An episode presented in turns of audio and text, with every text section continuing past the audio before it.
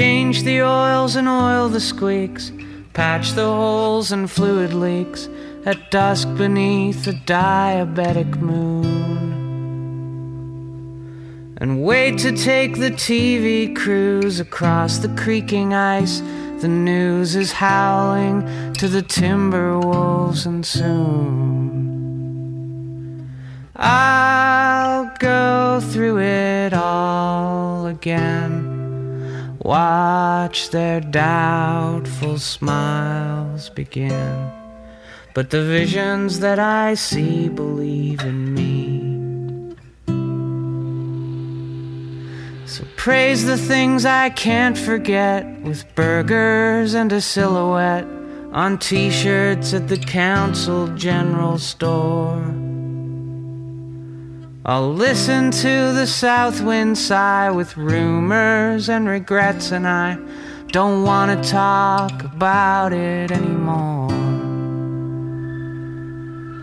Won't go through it all again. Watch their doubtful smiles begin when the visions that I see believe in me.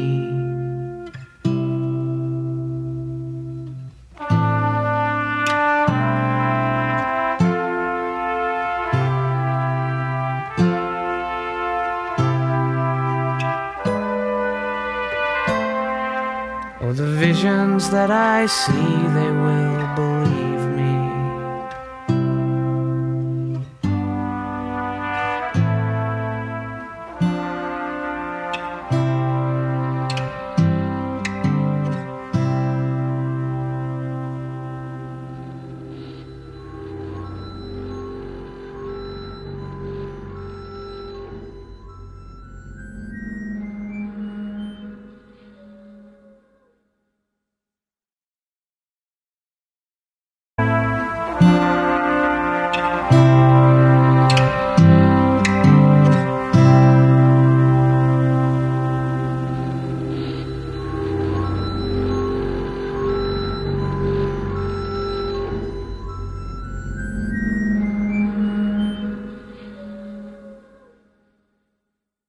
This is Ink Studs on CITR 101.9 FM.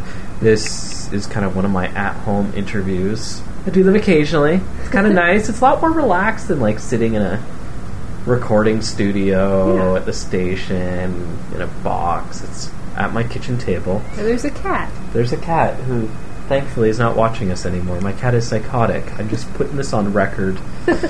she uh, attacks people, mainly me.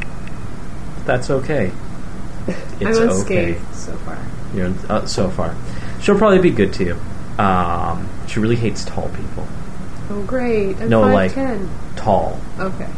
um, same, around the same height as you. All right. Yeah, no, I mean taller than me and my lady. So you're safe. Uh, my guest today is Shannon Gerard. Uh, your get or your uh, book, Swor- "Sword of My Mouth," uh, which you did with Jim Munroe, a very Toronto uh, creation. I guess you're both from Toronto. We're both from Toronto. You're not in Toronto anymore, though. I am. Okay. Is Jim in. Toronto still? Yes, he is. Okay, so that's Toronto. uh, Unspent Love, uh, which is the series you're working on right now, and then you're also in Vancouver doing research for another project. Well, I'm in Vancouver at the end of my research, which actually took place in California Oh. Which for we'll, a new book.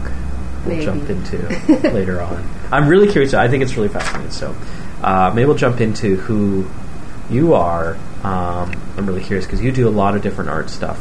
It's very rare that my personal life mixes in with my comic life, and so the f- it's funny. Uh, like you went down to Blim, where my girlfriend works, and you're Yes. selling all these products there, and And then a mere four or five hours later, I met you. At and Lucky's, I just yeah. realized that you were. There was a connection. there's a connection. Not many people get that connection or see that connection. Um, so I guess what I'm going to kind of roundabout is what do you have a primary artistic interest? Because the stuff you're doing is knitting, It's crochet. crochet. That is an important distinction. My textile arts girlfriend. I'll kick my ass for that. Don't worry. That's okay. Yeah, crochet is what takes up the most of my time. And it's probably the thing, the material process that I love the most. If I had to use the word love to describe my relationship to my work, crochet definitely has my heart. But drawing and writing are also You were mentioning you had also the- important. your masters. What was your? That was an interdisciplinary master's that I got, uh, which really means whatever you want to make a project about. uh, so mine was on autobiographical comic books, Okay. and so my thesis was half studio and half written paper. So I made an autobio comic book series, and then I wrote a research paper to support it. Was Yeah. there any particular thing about autobio that really stuck out to you to jump into it? Oh, I think probably just the like the attempt to communicate something universal or make some sense of your own experience by like relating it to other people in particular. I think that was probably the most important. thing. How was um, the school as far as what you were doing? Uh, well, I went to York University in Toronto um, because they were one of the only programs I could find that really suited my desire. Like it's a it's a super excellent program if you're very motivated and you know like if you have a particular research goal or a particular interest like I did in blending studio work with academic work. Uh, York of all the schools that I kind of talked to was really open to that uh, genre mashup. So that it worked really well for me because I, aside from one half credit that I took in a women's studies department, I didn't have to take any courses. It was really great. So basically, I had two years at the school, and they were like, "Okay, go." Uh, and I had professors who were interested in my project because they kind of re- intersected in some way with their own research interests, and then they guided me. I did a lot of like supervised uh, studio work uh, with technical support, and then I had like a lot of academic reading courses that were just one on one with prof. So it was awesome because I didn't have That's to great. kind of obey the or follow the traditional route through an academic. I know um, Jeet Heer. Uh, he's doing his doctorate through York on the Hmm. uh, Little Orphan Annie on Harold Gray. Cool. on the uh, it's on his political viewpoints because he was really right wing in his Yeah. time. So interesting. So it's That's cool. Yeah, Arguing like Comics came out right around the time that I was halfway through my master's. oh okay. So that was pretty cool. It's a good book from what I understand. I haven't read that much of it. Neither have I. Don't tell. I've got the uh, I've got the comic studies reader, and that was really good. so that's okay. Very Toronto uh, names here. Yeah. Um, so, Sword of My Mouth was that your first kind of post school comic book, or Um, yeah, I think it was the first sort of serious uh, Venture? Yeah, adventure since school. how was it for you collaborating with someone else, going from doing autobiography to doing? It was awesome. It was such a leap in so many ways. Like, number one, as an artist over the board, I haven't done a collab with someone before, and I've always really been interested in collaborating, so it was totally great to find that opportunity. Uh, and then creatively, I took this is the project that I probably spent, aside from my master's project, which took me two years. Uh, this I spent about a year and a half on. Wow. So it was, I think if I was trying to undertake my own major project, I would have lost faith in my own work over that period of time, honestly. Um, because I was used to working in a shorter format, right? And this is like 140 something pages. So it was really great to have a creative kind of uh, leader on the project, which was Jim.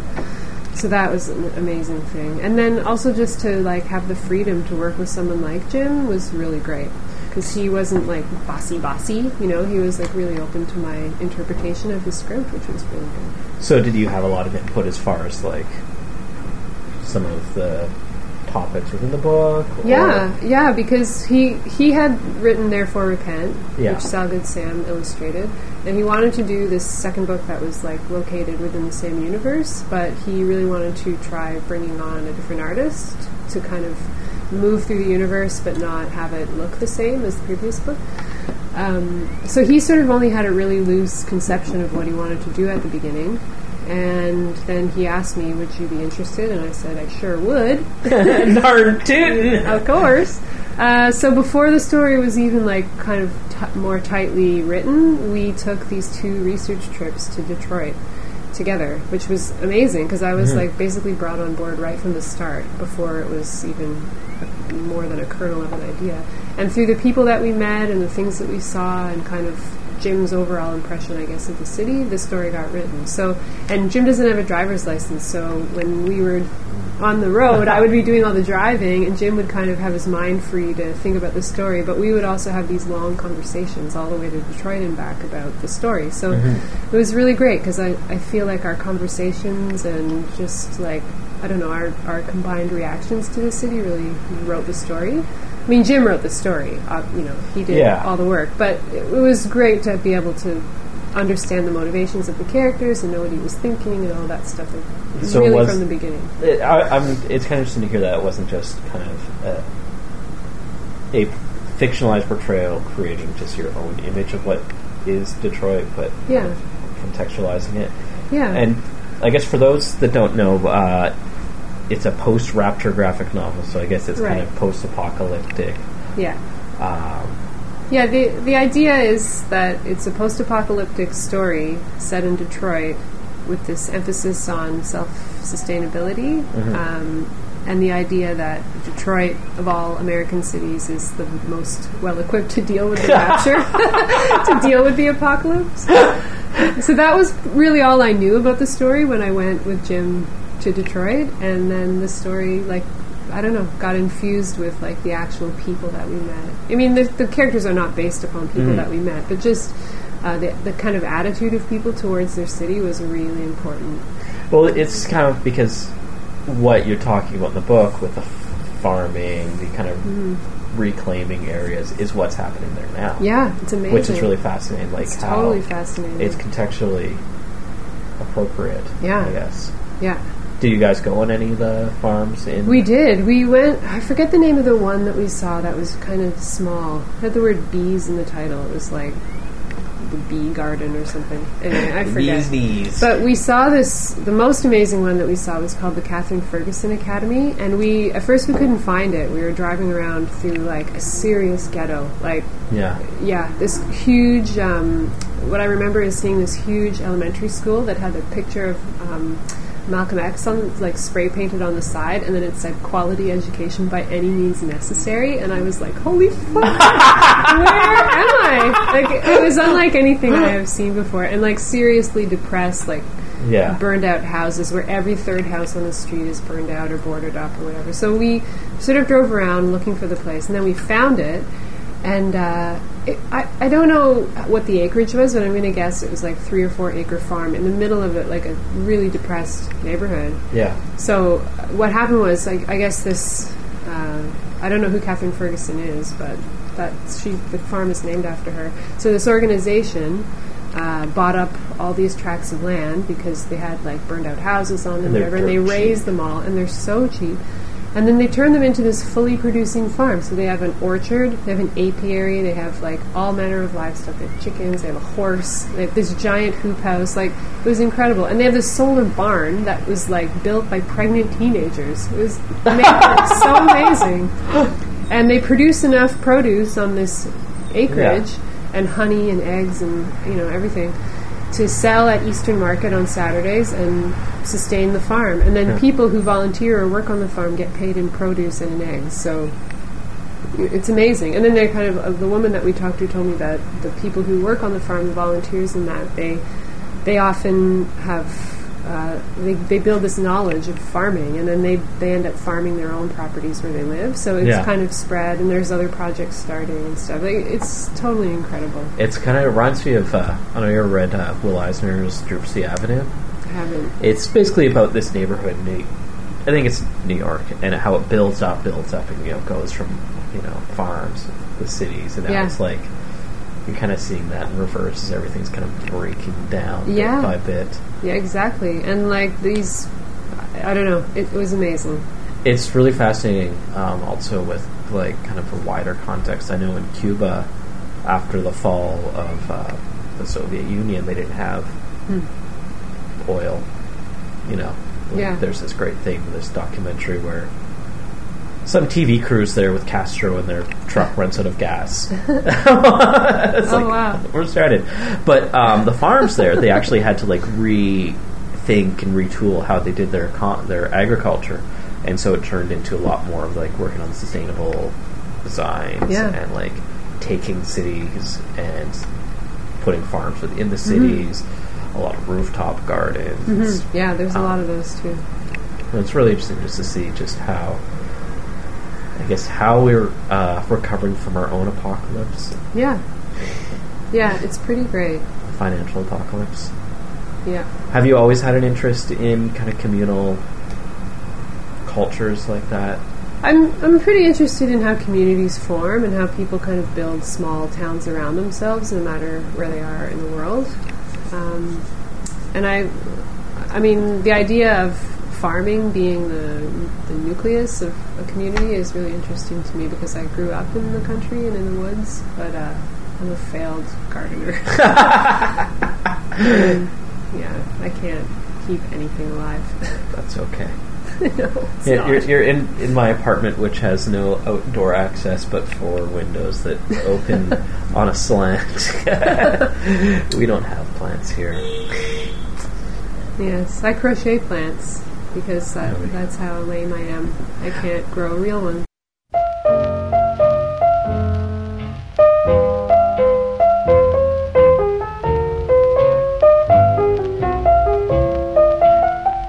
I'm making believe that you're in my arms, though I know you're so far away. Making believe I'm talking to you. Wish you could hear what I say. And here in the gloom of my lonely room, we're dancing like we used to do. Making believe is just another way of dreaming. So till my dreams come true, I'll whisper good night, turn out the light and kiss my pillow, making believe it's you. I'm making believe that you're in my arms, though I know you're so far away. Making believe I'm talking to you. Could hear what I say. And here in the gloom of my lonely room, we're dancing like we used to do. Making believe is just another way of dreaming. So till my dreams come true, good night, turn out the light and kiss my pillow, making believe it's you.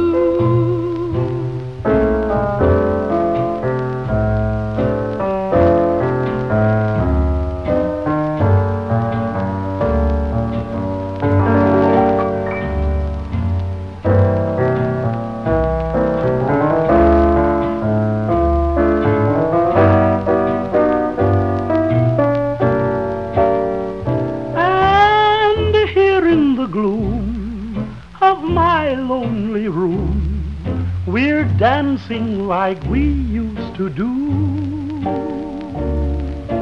Making believe is just another way of dreaming. So till my dreams come true, I'll whisper good night, turn out the light and kiss my pillow, making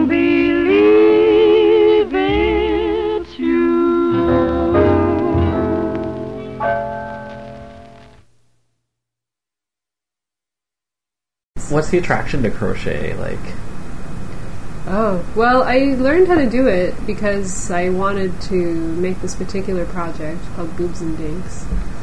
And uh, I, f- I needed a way to kind of model three dimensional objects, like make soft sculptures.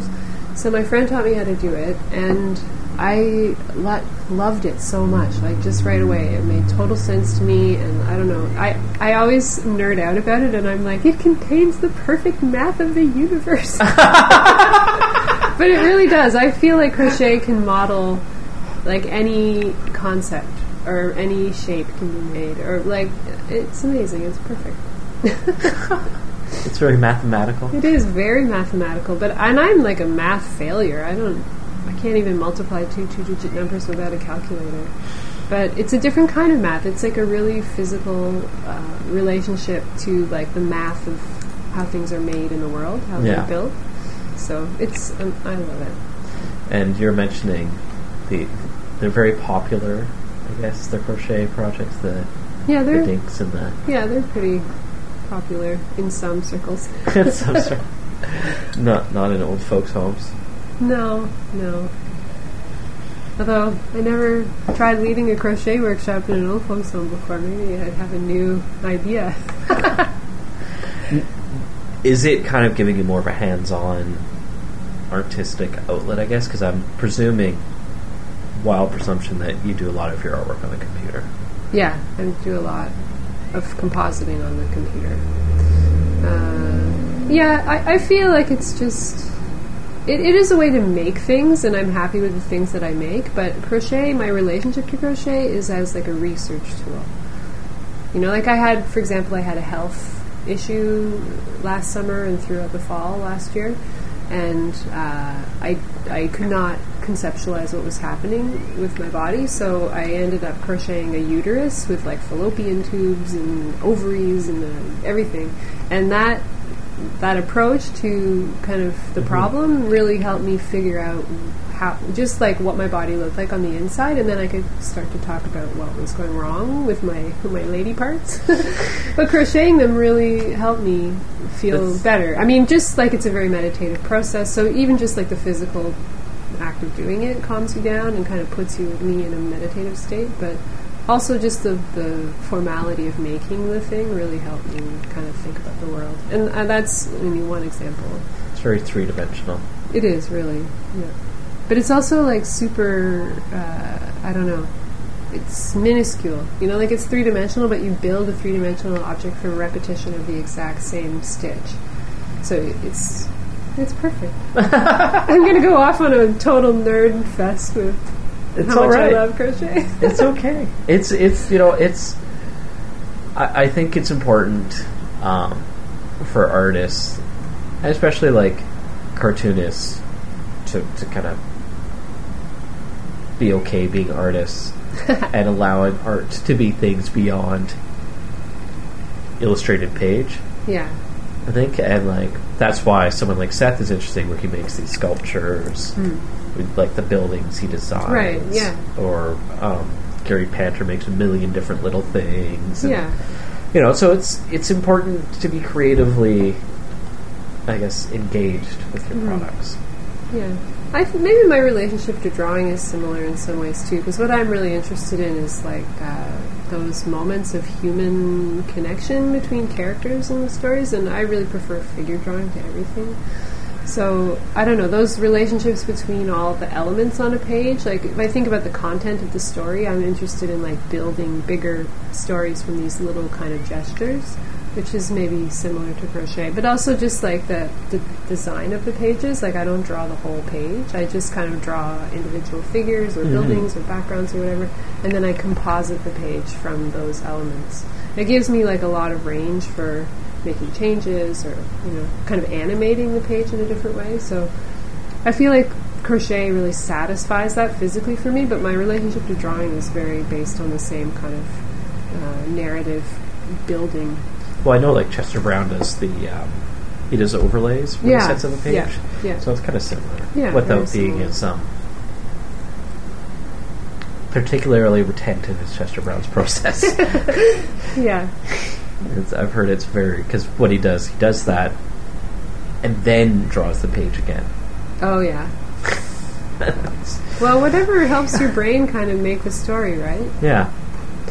Now, do you illustrate on computer as well? No, I draw on paper, Okay. and then I scan and composite things on. How photo referenced are you?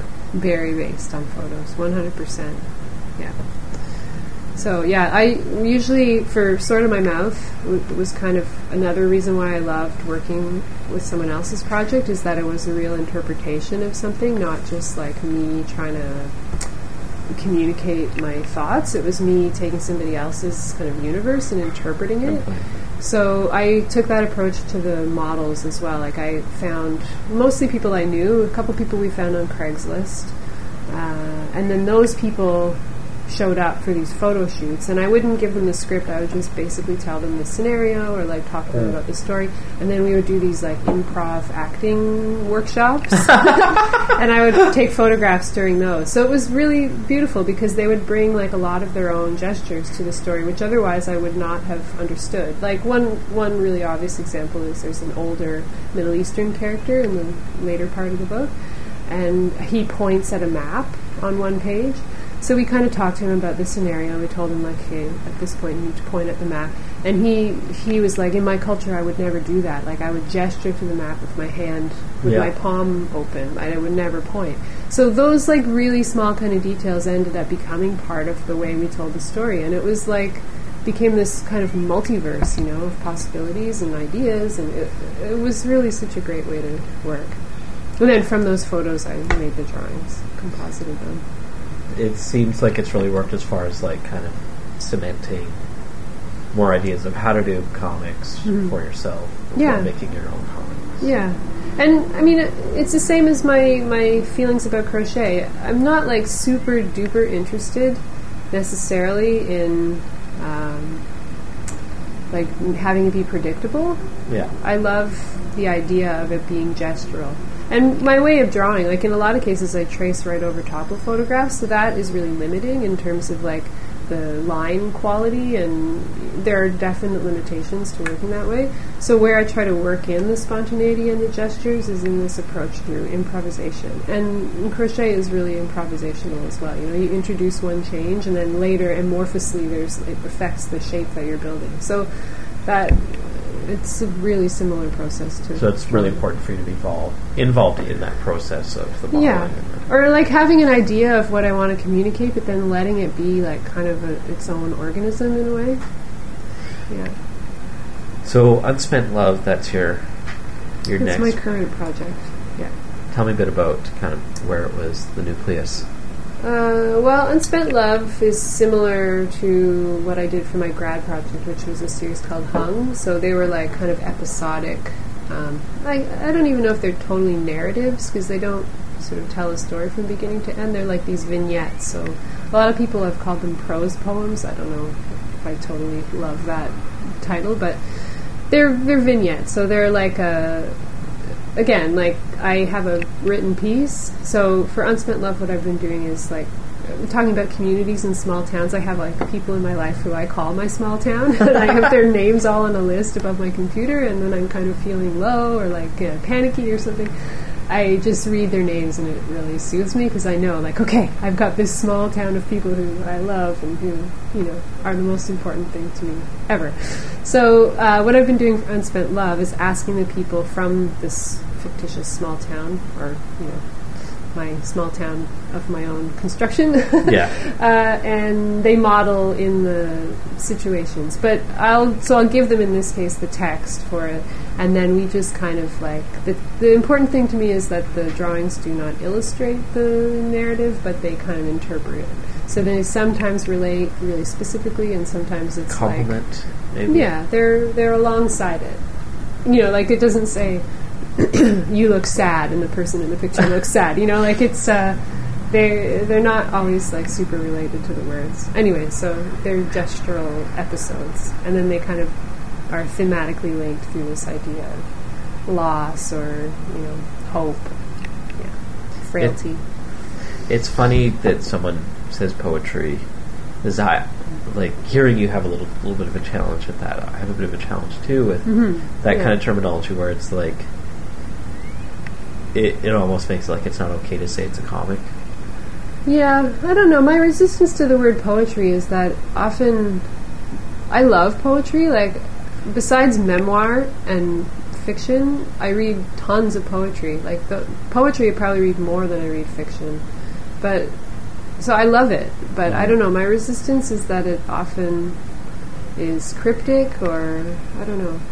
Uh, I, I like, yeah, I like the idea of it being deliberate. Like poetry is a very deliberate way of writing, but I I hope that my stuff is more penetrable than the word poetry. I think it's off-putting to people because they're like, "Oh, I hated poetry in high school." Or, you, you know what I mean? It has a It's a thirty-page sonnet. Yeah, it has a bit of a pretension or something to it that I'm not super happy about. I, I just felt like it was just trying to kind of capture quiet moments, mm-hmm. just lonely moments, I guess. Yeah. yeah. Well, poetry, I guess, Is that too. yeah. I just, I'm, I'm a comic guy. I just comics. yeah. do you kind of do you have a narrative going through, or is each piece? It's pretty episodic, yeah. Um, right now, I guess there are 12 chapters written that hopefully by November will, and there's others written, just not drawn. So by November, I have an exhibition in Toronto at a studio where I work, and by that point, I hope to have 20 chapters done and illustrated, and uh, I'm going to bind them together into a little soft cover book. But what will hopefully link them is um, finding someone to write an introductory essay about them. So that'll hopefully, in similar maybe in some ways to 100 Demons, you know, Lynda Barry's book, where she has this process she's following. So there's like something to link those stories together, and they're stylistically very, you know, obviously they look the same, but they're not related. Mm-hmm. You know, they maybe have the same sort of character or something. So I'm I'm thinking of how I want to tie the book together. I need like so it's not like break your heart, break your heart, break your heart. Bam! yeah, it needs something. It needs a link, a, a thematic through. It's okay though. You know, it's some people have a real challenge with really sad, not sad, but work that isn't, you know, giving you a hug at the end, and it's okay to read something and be done and be like, okay, I don't feel so great, but that's fine. But no, this other person doesn't feel great either. Woohoo! I'm, Well, you not, know, bi- I'm not alone. Well, it means you know you're you've made a connection with the reader, right? Yeah. And if that's to me most important when you're creating a work. It's not for it to mm-hmm. just kind of sit there and be Yeah. fluffy. You know, you're not reaffirming someone's need for joy. You're more just connecting on a, for lack of a better term, visceral level, an emotionally visceral yeah, level. That's well. The subtitle is called actually called "Unspent Love" or "Things I Wish I Told You." So it kind of has that uh, emphasis on like I'm trying to communicate something to you, but you know the the person trying to do the communicating. So in this case, me is like evaporates, right? You have the reader and their relationship to that story, and that is important to me. That relationship, what people kind of. I wanted to hopefully tell other people's stories too, so that's what I'm going for. Earlier, you were talking about the design of the uh, the minis you have right now, just how it's accidentally minimal. Mm-hmm. Uh, but I kind of feel like aesthetically it needs to be minimal, Yeah. um, especially with the artwork where it's very pared down. There's no superfluous components to it. No backgrounds. no environments. I hate drawing architecture. and I hate drawing hardware and furniture, so. this is me saying, forget everything else but the figure. well, I mean that's that, I, I wasn't thinking it's a matter of laziness. I was thinking No, not laziness. it's just like, I'm not good at that, and uh, yeah, I'll just not draw the things I'm not good at drawing. That's all right.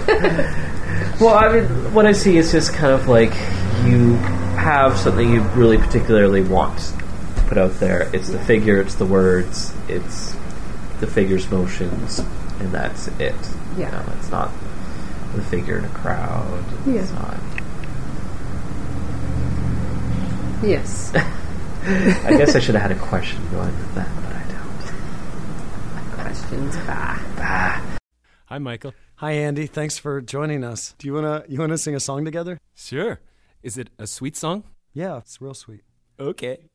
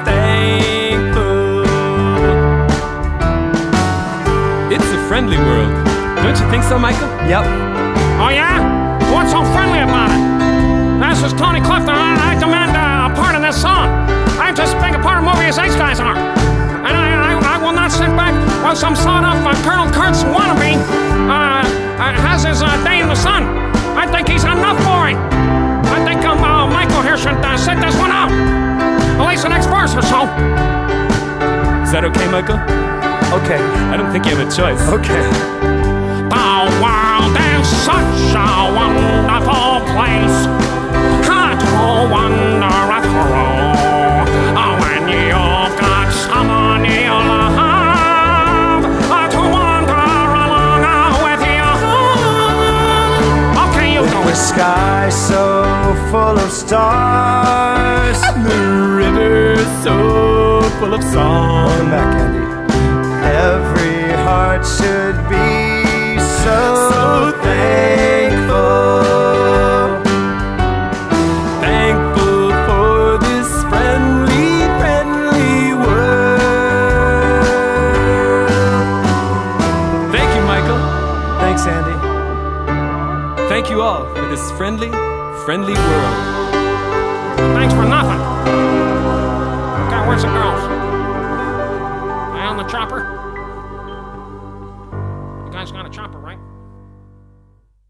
Now you're in Vancouver specifically as part of a tour, a personal tour, uh, and this is what I'm really fascinated with. This project you're working on right now.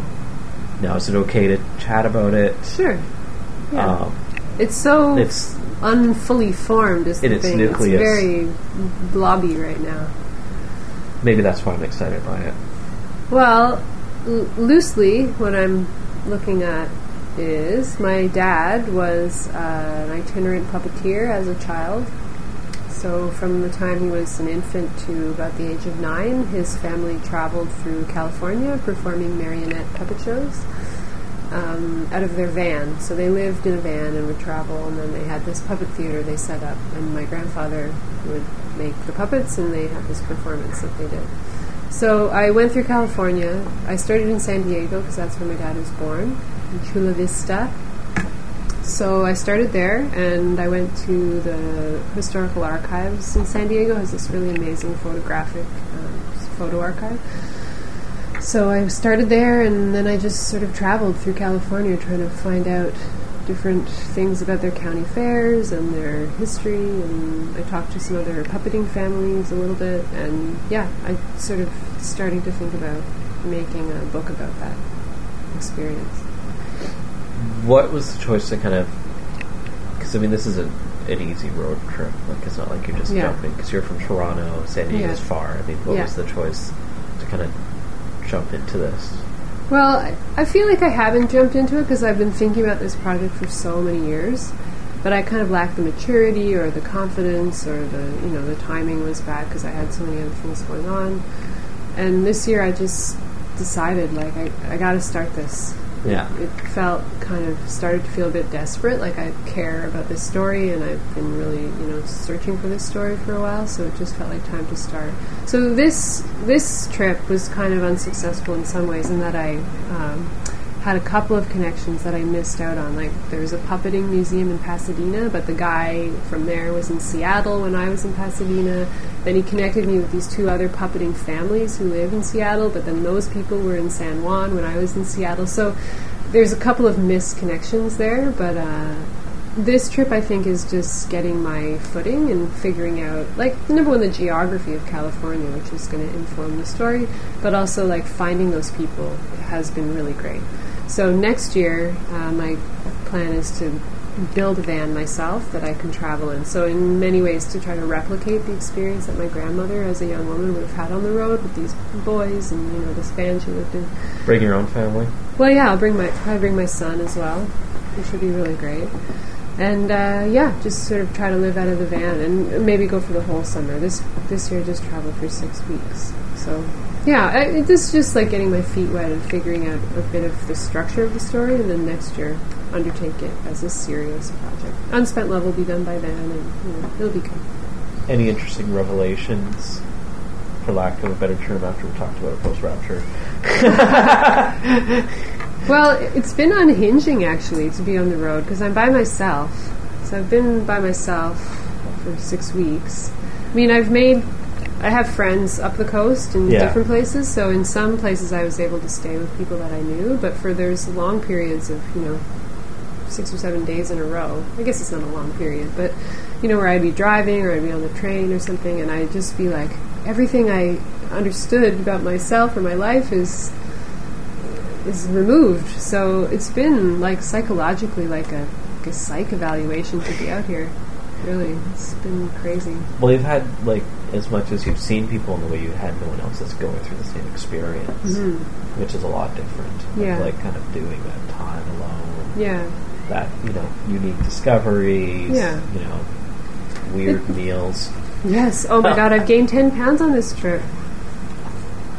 Yeah. When I got to San Diego, we went out for dinner, and then the the following night or something, we went out, and the people I was staying with, uh, my friend opened her purse, and she had a Tupperware in her purse. And I was like, What do you have that for? And she was like, Oh, just wait. So the food comes to the table, and I'm like, Holy God, like, this is three times the amount of food you would get in Canada. So U.S. portions, holy, uh, yeah. The food is another psych evaluation. Like, really, I have to eat that much food. So yeah, and you know, being with people who take you out, and I've drunk a lot of alcohol, like I never would normally do at home. So anyway, I'm getting fat. It's all right. yeah, but it's a road America. trip, I'm, and you go, I'm on a road trip, you know. So you have another cookie or whatever. Anyway, Celebrate. yeah, Celebrate life. yeah. So for now, we can see the sword of my mouth in stores. Unspent Mm-hmm. Love, which is on the Top Shelf 2.0 website. Website. which has lots of many great Yes. Cartoonists. I'm so pleased to keep company with the other people on that There's great website. folks. A lot Very of good. Vancouver people are on there as well. Yes. So check it out. And your website, shannongerard.org. Dot org. Yeah. I got the address when it was like the possibilities were expanding behind beyond dot com and the person I talked to about building the website was like, Oh, don't get dot com, that'll people will think you're a corporate fuck. You know, get, get dot org. I mean, Man. dot org is the one that people get when they want to like communicate that they're not a corporate fuck. So I was like, all right, yeah. And then like the next year, .ca became available, and I was like, oh, I should have got that. But it was, you know, I was already so invested in .org. But I'm not an org, and I have a store on my org. Doesn't. It's not right. It's not right. I love that. Anyway, .org. Where you can see all your uh, crochet project projects and comics and more. And lots of illustration work. Yep. Lots. I was flipping through and I had to stop after a while. It's just Too many drawings. too many, too many drawings. Yeah. Who are some of your comicking heroes? Oh, comicking heroes. Well, Lynda Barry. Let's put her right there on the top. She's amazing. Uh, comicking heroes. What are some of the in- people that influenced you in your own? I like Comic. Lilli Carré quite a bit. Who else do I love? Uh, Rutu Modan, It's amazing. Hero, for sure, Lady Hero. Uh, and then, I don't know, I read a lot of prose fiction Yeah. and memoir stuff. So, like Miriam Toews, Manitoba author, she's really important to my writing. Uh, Miranda July. hmm So yeah, I mean, I'm interested in her too because she's a multidisciplinary as well, right? She's a writer and a performer. And Just video stuff too, she does right? video stuff, yeah. And she does a lot of sculptural work, which is really interesting. So yeah, those are my my big ones. Well, I look forward to Unspent Love uh, finishing up. Yeah, me too. I'm really excited about the puppets. yeah, yeah, gonna, and I'm going to try to learn to make puppets because of this kind of relationship I have to sculpture. It's so a, it's amazing. The Yeah. I was telling Shannon before I went to this house to this family and they're puppeteers Yeah. and they're showing me and they're telling me about the process, the the molds that they would have for the hands and all that. So it's a it's a unique and almost lost yeah, I guess discipline in itself. So it's important to document as a historian. yes, Document, document, document. yeah. So thank you so much, Shannon. Thank you.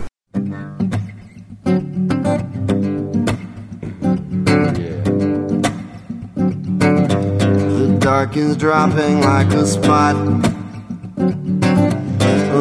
ink squeezed into a glass of water.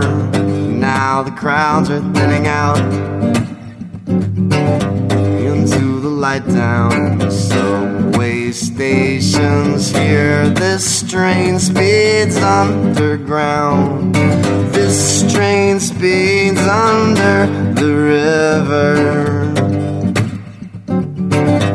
and I will drift back to the slope. Face unlit, they're stuck into the incline where I will sleep off all the noise.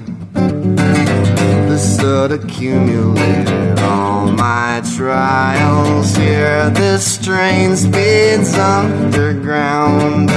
This train speeds under the river, and I thank you, Lord Almighty up above, out the to me. So thankful for all the unspent love that I save up in a jar of money. Your Polaroid is on the wall, stuck in the crack between the door and door frame, trapped in the middle of some laugh. Some drunken joke some friend of yours was telling here. This train speeds underground. This train speeds under the river, and I thank you, Lord Almighty up above, for sending out the F train to me. So thankful for all the unspent love that I save up in a jar of money. That I save up in a jar of money. That I save up in a jar of money. That I save up in a jar of money. That I save up in a jar of money that I save up in a jar of money.